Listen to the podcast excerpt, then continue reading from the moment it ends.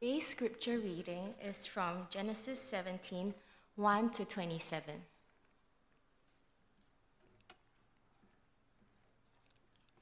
When Abram was 90 years old, uh, 99 years old, the Lord appeared to Abram and said to him, I am God Almighty. Walk before me and be blameless, that I may make my covenant between me and you and may multiply you greatly. Then Abram fell on his face, and God said to him, Behold, my covenant is with you, and you shall be the father of a multitude of nations. No longer shall your name be called Abram, but your name shall be Abraham, for I have made you the father of a multitude of nations. I will make you exceedingly fruitful, and I will make you into nations, and kings shall come from you. And I will establish your covenant between me and you and your offspring after you throughout their generations for an everlasting covenant, to be God to you and to your offspring after you.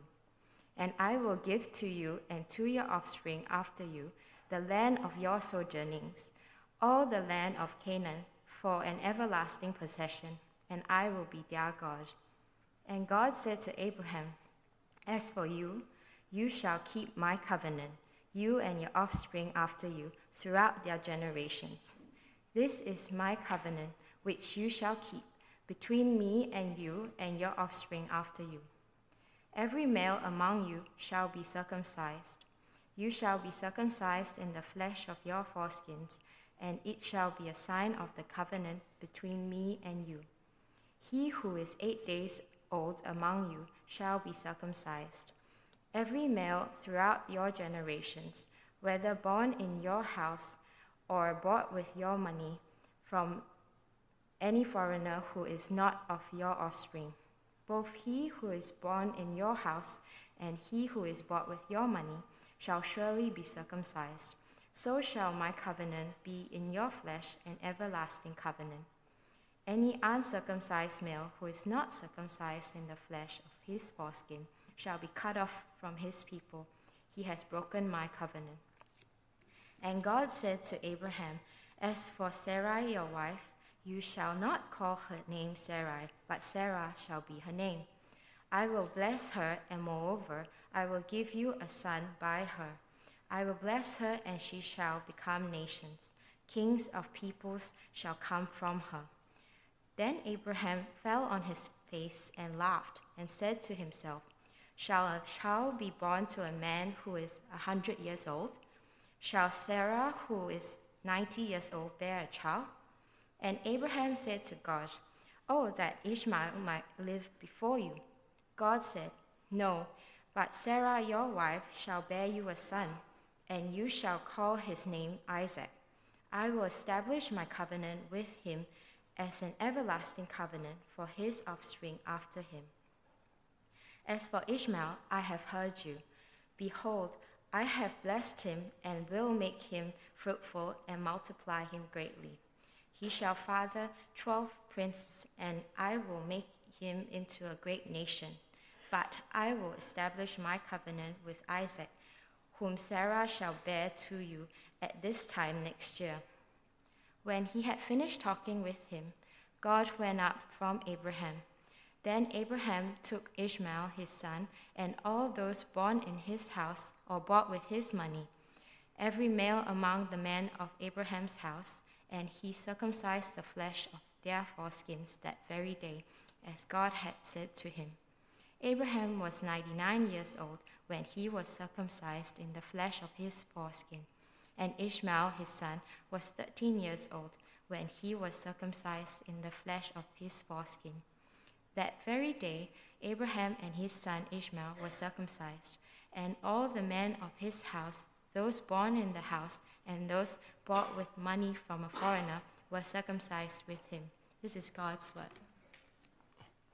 Thanks, Tiff, for reading scripture for us. And a very good morning to all of you, and a happy birthday to Ollie.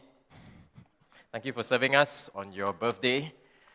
Uh, I'm glad to be with you all this morning. Uh, I was ill earlier this week and I wasn't so sure if I could make it for services this weekend, but praise God that uh, He's shown mercy and I can be with you all in person.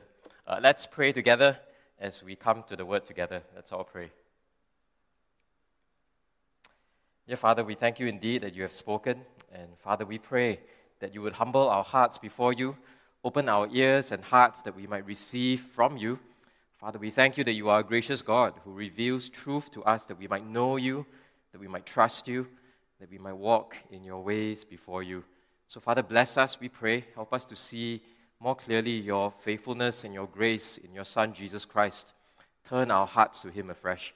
And we pray this in his name. Amen. I wonder if you look back on your life, uh, do you have any regrets? I, I put it to us that we all have regrets. Maybe something, whether it's for things that we have done that we ought not to have done, or for things that we should have done but have left undone. You know, as we look back on all these things in our lives, you know, some of us may be wondering if we have, or maybe we have somehow missed God's plan for our lives. You know, have our decisions or actions, perhaps our mistakes in the past, pushed us so far off course that there is no way back? Is there no hope of a new beginning, of a return?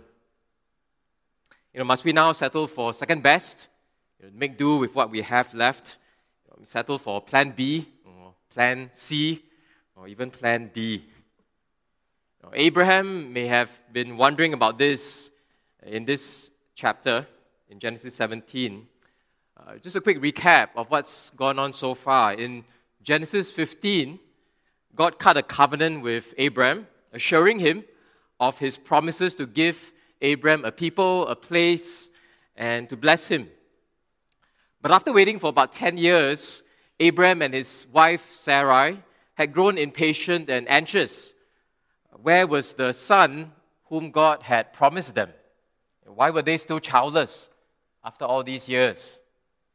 And as we heard from Genesis 16 last week, we heard uh, in Tian Chai's sermon, uh, Abraham and Sarah decided to take matters into their own hands to engineer the birth of a son. And that involved a plan, and this plan meant Sarai giving her servant Hagar to Abraham for a wife, and then for Abraham to have a child through Hagar. And sure enough, Hagar conceived and gave birth to a son, Ishmael. So, in that account, uh, it says Abraham listened to the voice of his wife, but neither he nor Sarai listened to God. Now, Abraham was 86 years old when Ishmael was born, and since then, 13 years have passed, and Ishmael is now a youth. Abraham is 99 years old, and Sarai 90, and she is still barren after all these years. I think we can understand if Abraham and Sarah may have given up hope of ever having a child of their own. Maybe they think, well, you know, we've kind of missed that plan. Now we need to settle on Ishmael. You know, what's more, in these 13 years, God hasn't said anything to Abraham. At least we don't have a record of God saying anything to Abraham since Ishmael's birth. 13 years where God has been silent. You know, perhaps God's promise of an offspring to Abraham will be fulfilled by Ishmael after all. You know, maybe Abraham would have to settle for this quote second best option. And so we get to Genesis 17, and God again speaks. You know, after this long interval, He speaks to Abraham in Genesis 17. And although Abraham hasn't always been perfectly faithful, God confirms His covenant again to Abraham and renews his promises. I think this is a wonderfully encouraging chapter to us, beloved. And we can take heart. And this chapter reveals God's persevering grace and his faithfulness to his people, even though we may be faithless. But our God remains faithful, and he will not fail to work out his plan for his people according to his timing, according to his purposes, for our good and for His glory. There is no plan B with God. He will work out His purposes as He wills. So, two points as we think about our chapter today. Number one, God guarantees his covenant promises. And number two, God calls us to trust and obey him. Just two big points today. So, number one, God guarantees his covenant promises. Looking at two, two parts of this chapter, 1 to 8, and then verses 15 to 22. So, our chapter begins by giving us the, the timing of the events of this, of this chapter. In verse 1, it says, When Abram was 99 years old, the Lord appeared to Abram. So, about 25 years have passed since God first made his promises to Abram in Genesis 12. Think about it. A quarter of a century has passed. You know, that is a long, long time to wait for the fulfillment of promises. You know, but thankfully, God's promises, unlike things like university degrees, do not lose their validity. Abraham's journey of faith teaches us to wait patiently on God, who will keep His word in His time. Or His timing might not always be our timing, but we can trust Him to keep His word, even if the wait seems long. Beloved, does God seem slow in answering your prayers? You know, take heart. Don't be discouraged. It doesn't mean that God is indifferent or that He has somehow forgotten us. God is never late. And indeed, He leads us into seasons of waiting, often, uh, to grow us in patience and faith. God brings us into those seasons where we wait on Him to teach us what it means to rest in Him, to teach us humble submission, so that we say to Him, Not my will, but yours be done. Not my timing, but yours be done. You know, I'm so, I was so encouraged by Joanna's testimony. You know, we all heard, or many of us heard Joanna's testimony in the sermon last week in that little video clip. Uh, what an encouragement to hear how she, God grew Joanna in the faith. She, he didn't just give her what she wanted, but, but He helped her to trust Him. He helped her to be patient. He helped her to realize that His plans and purposes for her are much bigger than what than simply what she wants from God. And I think that's how God works in our lives as well. He doesn't simply give us what we want, but He changes us so that we trust Him and we wait on Him. Even if in the end He doesn't always give us what we want in the way that we want, according to our timing. And beloved, we can be confident about God because of who He is. Right? God says to Abraham in verse 1, I am God Almighty, El Shaddai, that name reminding Abram of his person and power. You know, in Genesis, that name, El Shaddai, uh, is often associated with God's promises, particularly how he's able to make the barren fertile and to fulfill his promise to raise up offspring for Abram. You know, for example, in Genesis 35, God again uses that name and he says, I am God Almighty, El Shaddai. Be fruitful and multiply a nation and a company of nations shall come from you. He says this to Jacob. And kings shall come from your own body. So that name is a, is a tangible reminder that this God who makes promises is almighty and he's able to keep his word to us. So years may have passed, but God hasn't forgotten his word to Abram, and he reiterates his promises to Abram here in Genesis 17. God will greatly multiply Abram's descendants, verse 2. But there's more than that in this chapter. God who's this God who's he's able to do far more abundantly than all that we ask or think. He doesn't simply repeat past promises, he expands on them. You know, God had promised to make Abraham a great nation with offspring as countless as the dust of the earth and as many as the stars in the sky. Now, God enlarges the promises. Look at verse 4. Behold, my covenant is with you, and you shall be the father of a multitude of nations. Not only will God make Abram into a great nation, a great many nations will come from him. And what's more, God says, kings shall come from you. Verse 6 Abraham's offspring will be a king who rules over the nations. It's a promise of how one of Abraham's descendants will reign. Uh, the, later on, Jacob's blessing of his son Judah in Genesis 49, right at the end of Genesis, you know, picks up on this aspect of God's promise. Right? Some of you may know this promise. You know, when Jacob speaks to Judah, his fourth son, he says to Judah, The scepter shall not depart from Judah, nor the ruler's staff from between his feet, until tribute comes to him, and to him, uh, that is, uh, an offspring of Judah, shall be the obedience of the peoples. So a king will come from Abram's line. And God guarantees his promise here in Genesis 17 by changing Abram's name.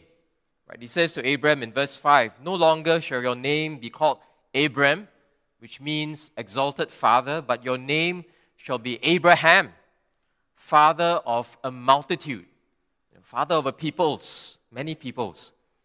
God says, Because I have made you the father of a multitude of nations. You know, put yourself in Abraham's shoes. You know, for, for many, many years, people have called you Abram. And you know, maybe Abraham may have thought, wow, this, this is quite ironic. You know, everyone's calling me exalted father, but I have no children. You know, such an ironic name. You know, but God now changes his name to something even greater, right? Not only will you be called father, but you'll be called a father of a multitude of nations. You know, maybe Abraham thought, oh, God, are you kind of rubbing my face in it now? No, I think this change of name is a pledge from God that yes, God will keep his word. So much so that he will change Abraham's name to assure Abraham that yes, I will keep my promise to you, and your new name is this constant assurance that you will have that I will keep my word. You know, in the Bible, when God gives someone a new name, it often shows his grace and how he will not fail to accomplish his purposes through in and through this person. Now, for example, we can think of a famous name change in the New Testament. Jesus changes Simon's name to Peter, right? Cephas. Or rather, he changes his name to Peter, which means Petra, right? Uh, the rock on which he will build his church. You know, and God changes our name as well. And when we come to faith in Jesus Christ, God gives us a new name in Christ when He adopts us as His beloved children. it, it is His pledge to us that He will be faithful to us, that His purposes for us will not change, and that He will work in and through us to accomplish His plan and purposes. God gives us a new name in Christ. And notice how in this passage in Genesis 17, how God's promises to Abraham uh, echo the language of creation. Now, for example, verse 2, God says to Abraham, I will multiply you greatly. Verse 6, I will make you exceedingly fruitful. And he talks about kings, right? The, the, uh, how Abraham's descendants will rule. You know, compare this with Genesis 1, verse 28 in the original creation mandate given to Adam.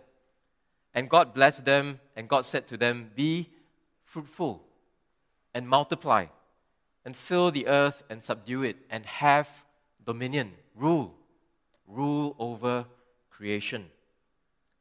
You know, what's going on here? Well, there's, a, there's a new creation theme that's going on in Genesis 17.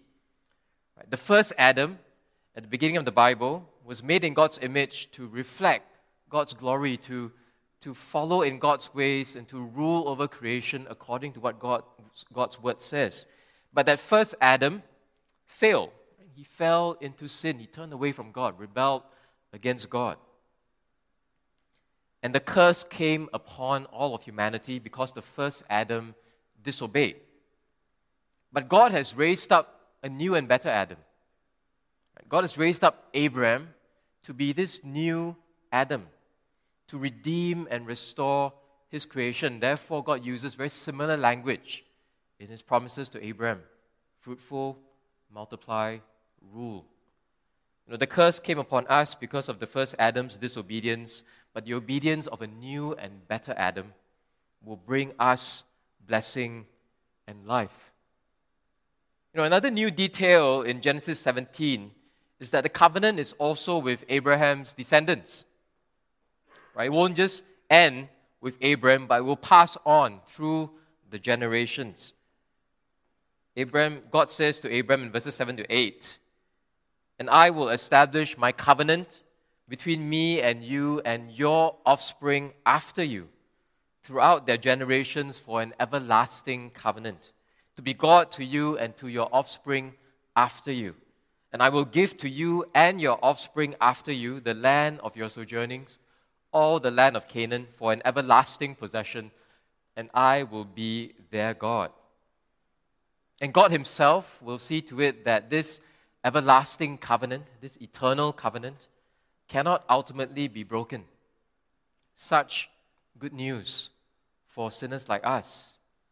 Because we have fallen short of God's glory, every single one of us. We have turned away from Him.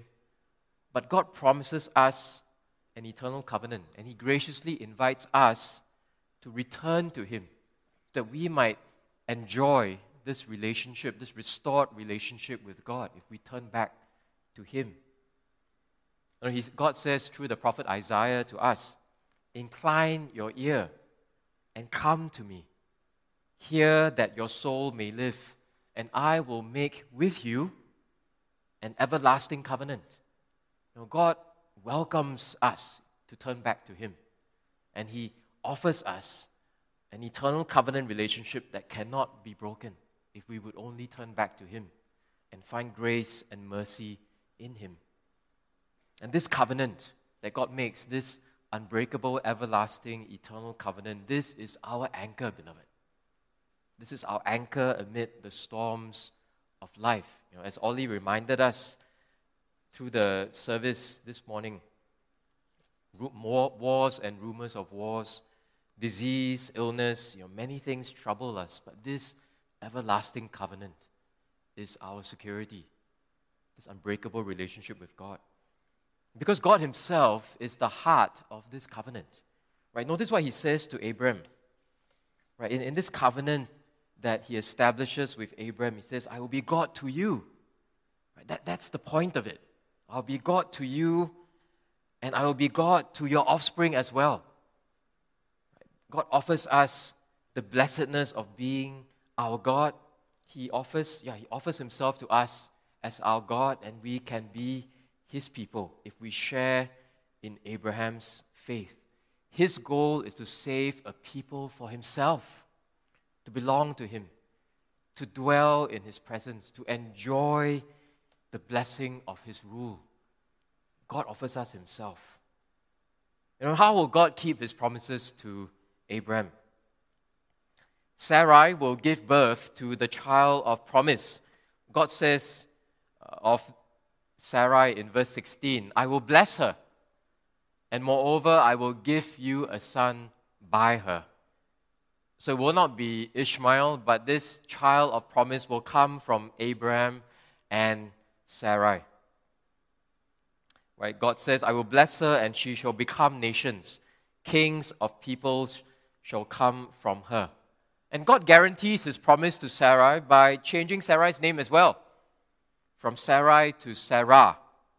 Right? Abraham's and so Abraham and Sarah get new names in Genesis 17, and their new names are a very concrete pledge from God that He will keep His promises to them.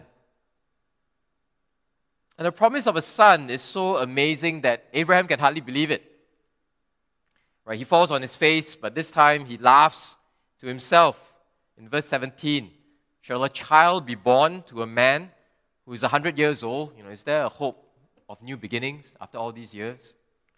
Shall Sarah, who is 90 years old, bear a child? No, Abraham, I believe Abraham believed God. He had faith in God, but surely the promise of a biological offspring to two elderly people sounds too good to be true. How is it possible for an elderly couple, one aged 100, almost 100, and one 90 years old? How is it possible that they will have a child to call their own? You know, Abraham kind of tries to reason this thing, reason this out with God, right? He says, "Well, God, you know, this sounds too good to be true, But look at Ishmael, right? He's already born. Why not simply have Ishmael be the child of the promise? Much easier. Right? That's Abraham's reasoning with God. So he says to God, right, since Ishmael is already born, why not choose him instead? Verse 18, you know, would that Ishmael would live before you. And I think we can relate to Abraham here. Know, we too may struggle to truly believe God's promises. You know, we live in a skeptical, cynical age, right? You know, we, we, we're constantly warned that if something is too good to be true, it probably is right? That we shouldn't, shouldn't be scammed, right? We're always on scam alert. Right? So perhaps this promise is too good to actually come to pass. We may struggle to believe God's promises. It, it can seem more plausible for us to live by sight, according to what makes sense in the world. And we evaluate our lives based on what we think makes sense in the world. But God emphatically rejects Abraham's counter proposal of Ishmael. He says to Abraham, verse 19, No, right? Very clear, no. But Sarah, and then God emphasizes it, your wife, Sarah, your wife, shall bear you a son, and you shall call his name Isaac. I will establish my covenant with him as an everlasting covenant for his offspring after him. What a wonderful reminder in verse 19 that God is God and we are not. Praise God that we don't live life based on what makes sense to us, but we can live our lives based on what God has promised, even if His promises seem so amazing and wonderful, almost too good to be true. But we can base our lives on the faithfulness of God and the faithfulness, the truthfulness of His promises. His ways are not our ways. What is impossible with man is not impossible with God. And with Him, all things are possible. You know, this may be the reason why God waited so long until Abraham and Sarah were nearly 190 years old, respectively.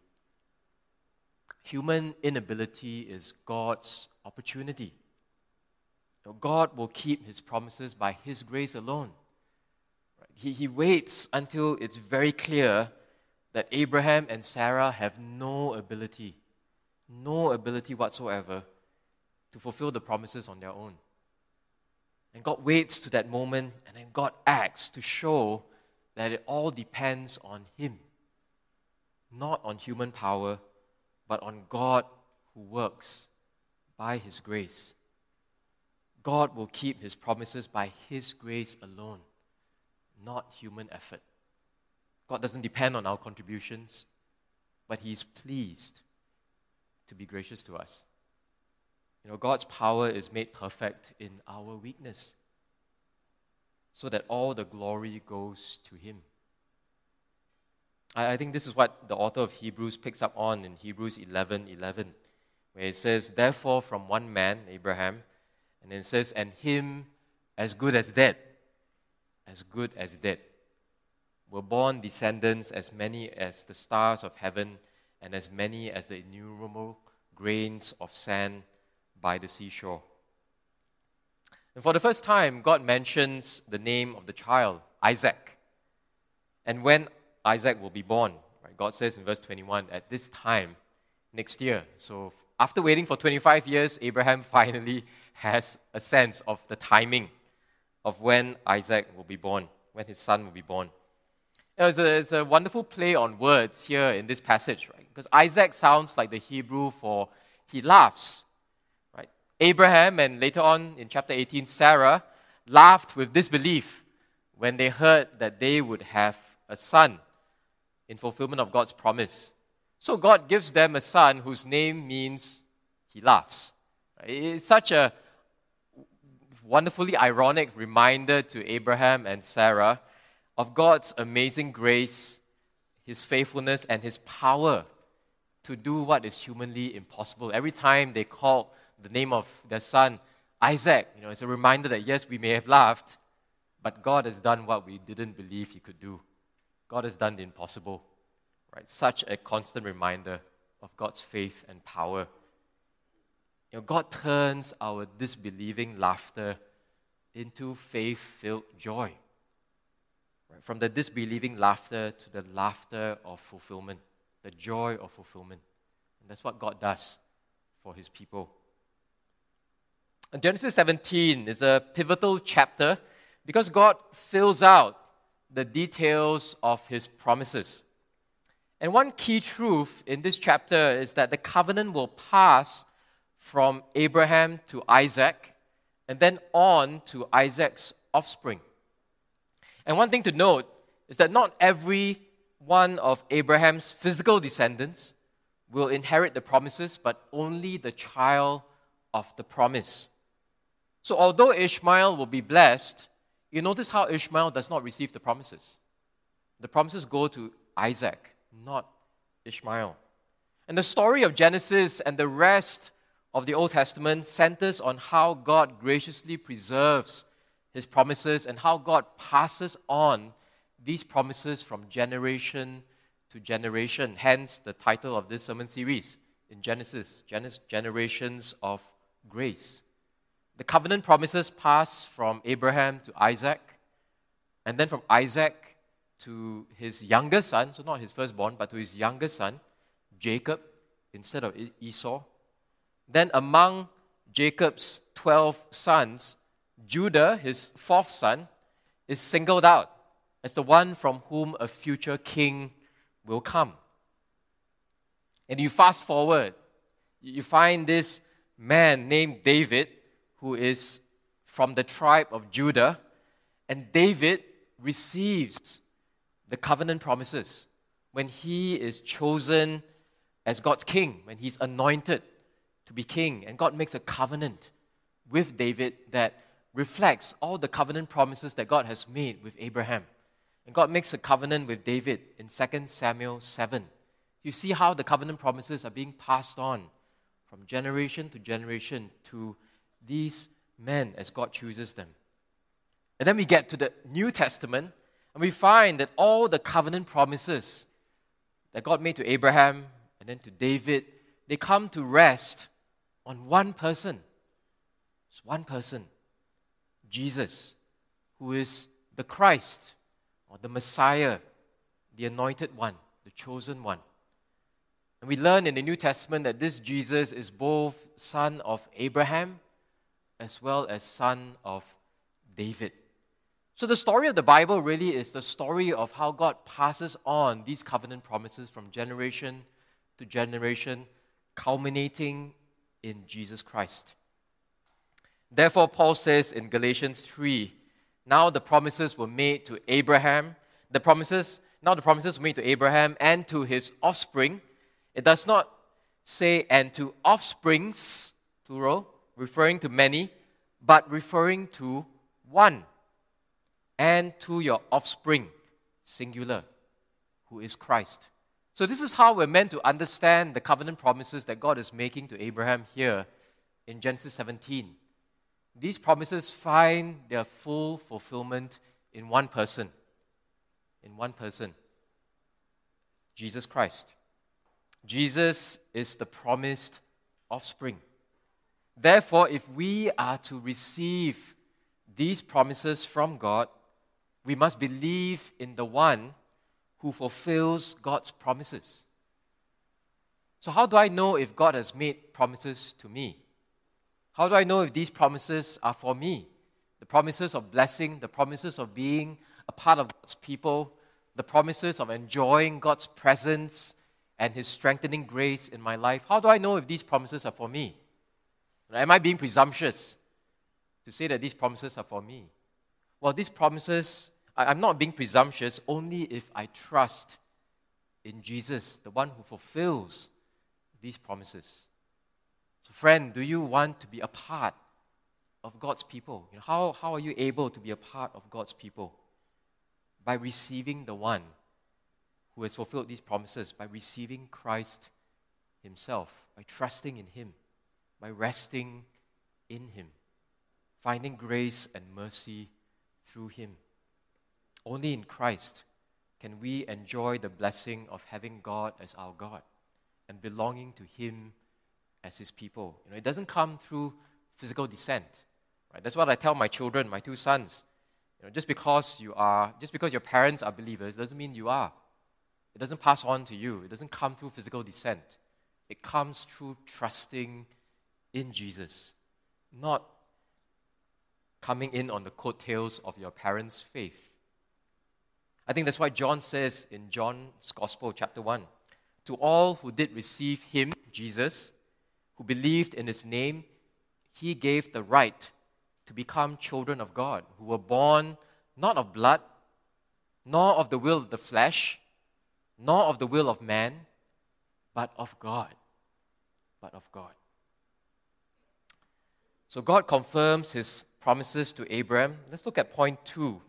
How do we respond to God's promises? God calls us to trust and obey him. So God calls Abraham to trust and obey him in verse 1 and 2. Walk before me and be blameless, that I may make my covenant between me and you and may multiply you greatly.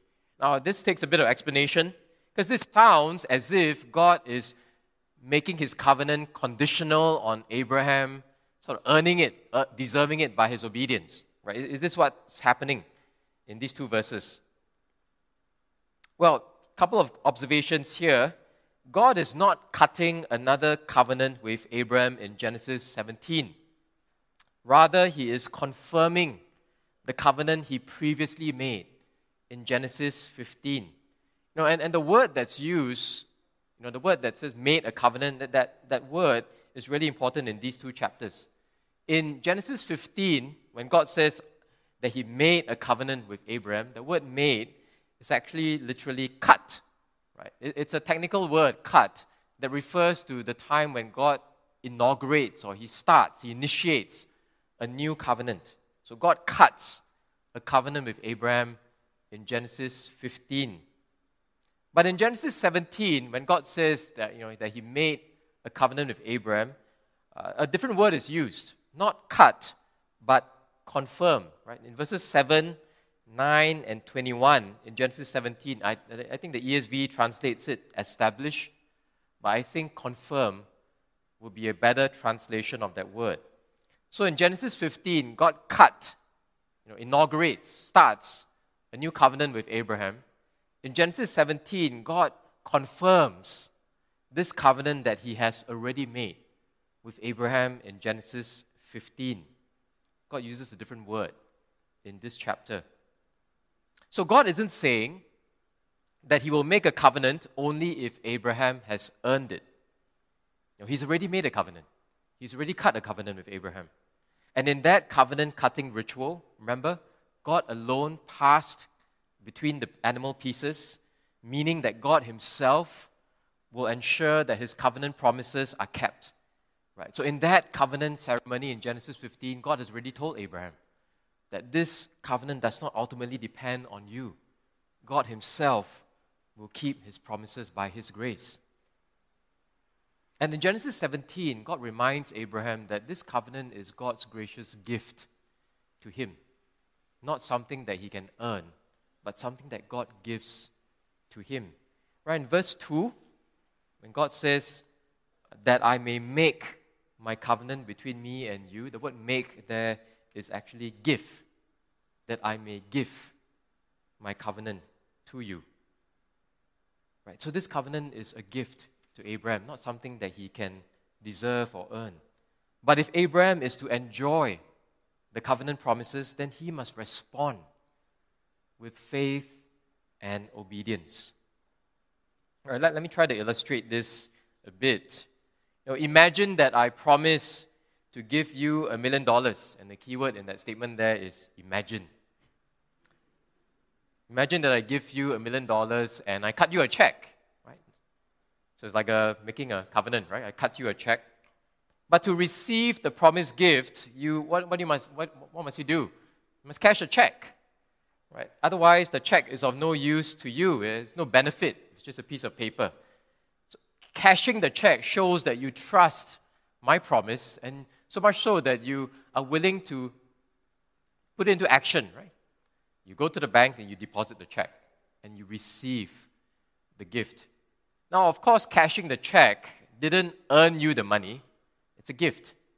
But cashing the check is your response to enjoying the gift. And so it is here in Genesis 17. You know, God offers, He gives Abraham a covenant, and He calls Abraham to receive it. How? By trusting and obeying. That's a response to His covenant. Not to earn it, but to receive it, to enjoy it. So Abraham is to walk before God and be blameless. And to be blameless doesn't mean to be sinless, but rather to be blameless means to walk with integrity and wholeness, not double minded, but wholeheartedly following God. Basically, God is telling Abraham who you are on the outside to reflect who you are on the inside. That's what it means to be blameless before God. We're not trying to fake it, but we're truly following Him. We're not merely paying God lip service while our hearts are far from Him. Rather, we love Him and we serve Him from the heart. And walking before God means to live in the presence of, presence of God, trusting in His promises and depending on His power. When the late pastor theologian R.C. Sproul said, The essence of the Christian life is to live coram Deo, which is Latin for before the face of God. That, that's what it means to live as a Christian. That's what it means to live as God's people. We live before the face of God, knowing that we live in His presence. He sees us, He knows us.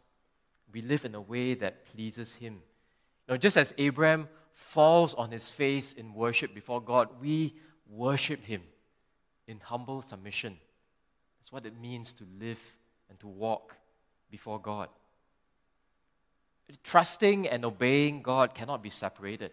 Now, yes, we're saved by faith alone in Christ alone, but true saving faith will always produce the good fruit of obedience to God. That, that's, a, that's a response to God's promises.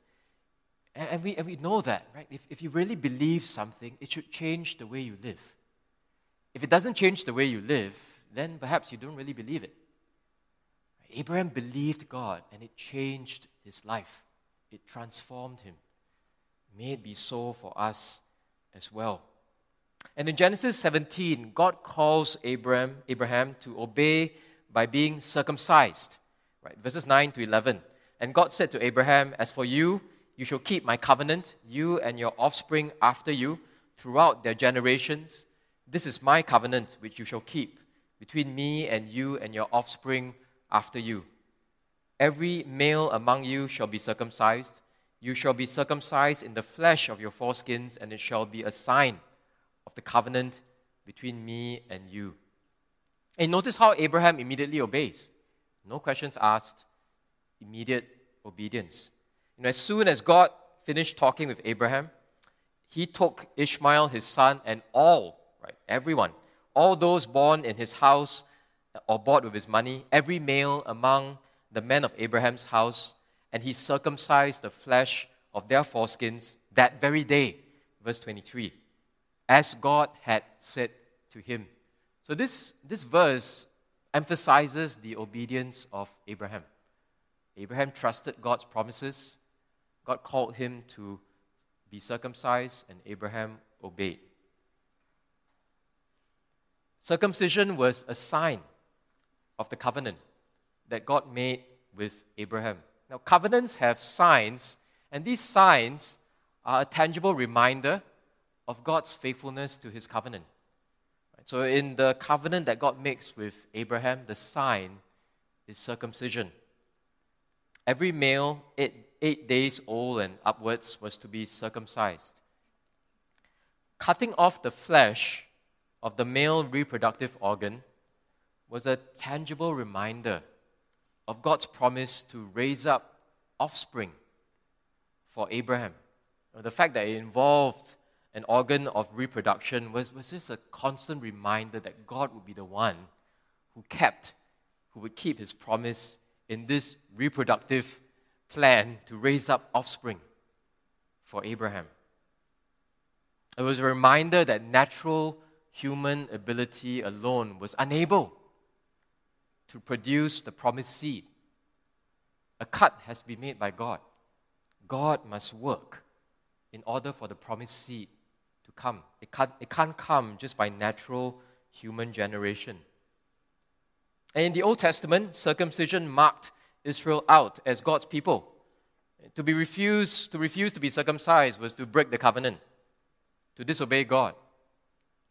Those who were not cut were cut off from the people of Abraham. So, what does this mean for us today? You know, what significance does circumcision have for us today? Do the men need to squirm in their seats as we read this passage? Do we need to be physically circumcised to belong to God? Or more broadly, do we need to undergo some sort of physical ritual, religious ritual, in order to come to God and be a part of His people? A couple of things to note in, in this passage itself. Notice how in Genesis 17, being physically circumcised doesn't mean that one will inherit God's promises. You know, notice how Ishmael is circumcised, but he doesn't inherit the promises. They don't come to him. And also, remember how God has already counted Abraham as righteous in Genesis 15 before he was circumcised. So it's clear that circumcision doesn't make one automatically have the promises. Right? Circumcision doesn't make one the true people of God. So, what's the point of circumcision? Physical circumcision was a reminder of God's faithfulness to keep his promise of offspring, and was also meant to point to our greater need. What's our greater need? Not physical circumcision, but spiritual circumcision. You know, the cutting away of the foreskin is a picture of how God must remove the flesh the flesh of our old sinful nature if we are to truly love God and obey Him. You know, how are we able to walk before God and be blameless before Him? How do we love Him from the heart when our hearts are far from Him? God must cut away the flesh of our hearts, change our hearts, so that we love Him and follow Him. Because humanity has turned away from God all of us, have turned away from God, and we are naturally opposed to Him. We are spiritually dead in our sins, and our sinful hearts do not want God or have any need for Him. So, to truly belong to God as His people, we need new hearts, and that's what circumcision points us towards. God must circumcise our hearts. And this is why Paul says neither physical circumcision nor physical uncircumcision means anything. But what really counts is a new creation. And only God can do this. Conversion is God's work, not ours. In Deuteronomy 30, God says through Moses, And the Lord your God will circumcise your heart and the heart of your offspring so that you will love the Lord your God with all your heart and with all your soul, that you may live. How does God circumcise our hearts? Colossians 2, verses 11 to 14 says, In Christ also you were circumcised with a circumcision made without hands. That made without hands simply means that this is something not, not human, not that we have done, but God has done it. So in Christ, we were circumcised with the circumcision made without hands by putting off the body of the flesh by the circumcision of Christ, having been buried with him in baptism, in which you were also raised with him through faith in the powerful working of God, who raised him from the dead. And you, who were dead in your trespasses and the uncircumcision of your flesh, God made alive together with him having forgiven us all our trespasses by canceling the record of debt that stood against us. With its legal demands, this he set aside, nailing it to the cross. Jesus died for sinners like us to bear God's judgment so that we can be forgiven and made right with God if we have faith in Him. Uh, beloved, this is how we can become a part of God's people, not by anything we have done, not by any religious ritual. You know, you don't become a part of God's people simply by doing things, by doing spiritual things, or by even coming to church, doing all the spiritual disciplines, but you become a part of God's people when God works in your heart, by changing your heart, by giving you a new heart to love Him and to follow Him. And only in Christ are we able to have a new heart. And this is what we all need. We all need regeneration, true conversion. And that's something only God can do. If you're not a Christian today, you may be surprised to hear this. Christianity doesn't teach that you can do things to save yourself. Rather, Christianity teaches that we have no ability, no ability whatsoever to save ourselves. And our only hope is to trust in this God who makes us alive together with his Son. So if you're not a believer, I invite you not to do more religious things. I invite you to come to Jesus, to trust in him, that you might know his power in making you alive by his Spirit. Turn away from your sins, trust in the only Savior for sinners. He died and rose again to bring us back to God. If you are in Christ, no, if we are in Christ, then let us walk before God in newness of life. Walk before Him and be blameless. Follow Him. Live for Him. You know, we all have regrets, but in this chapter, God promises a new beginning. Regardless of what we've done or not done, God gives us hope through His gospel. And He makes us new in Christ. If anyone is in Christ, he is a new creation. The old has passed away. Behold, the new has come. Let's pray together.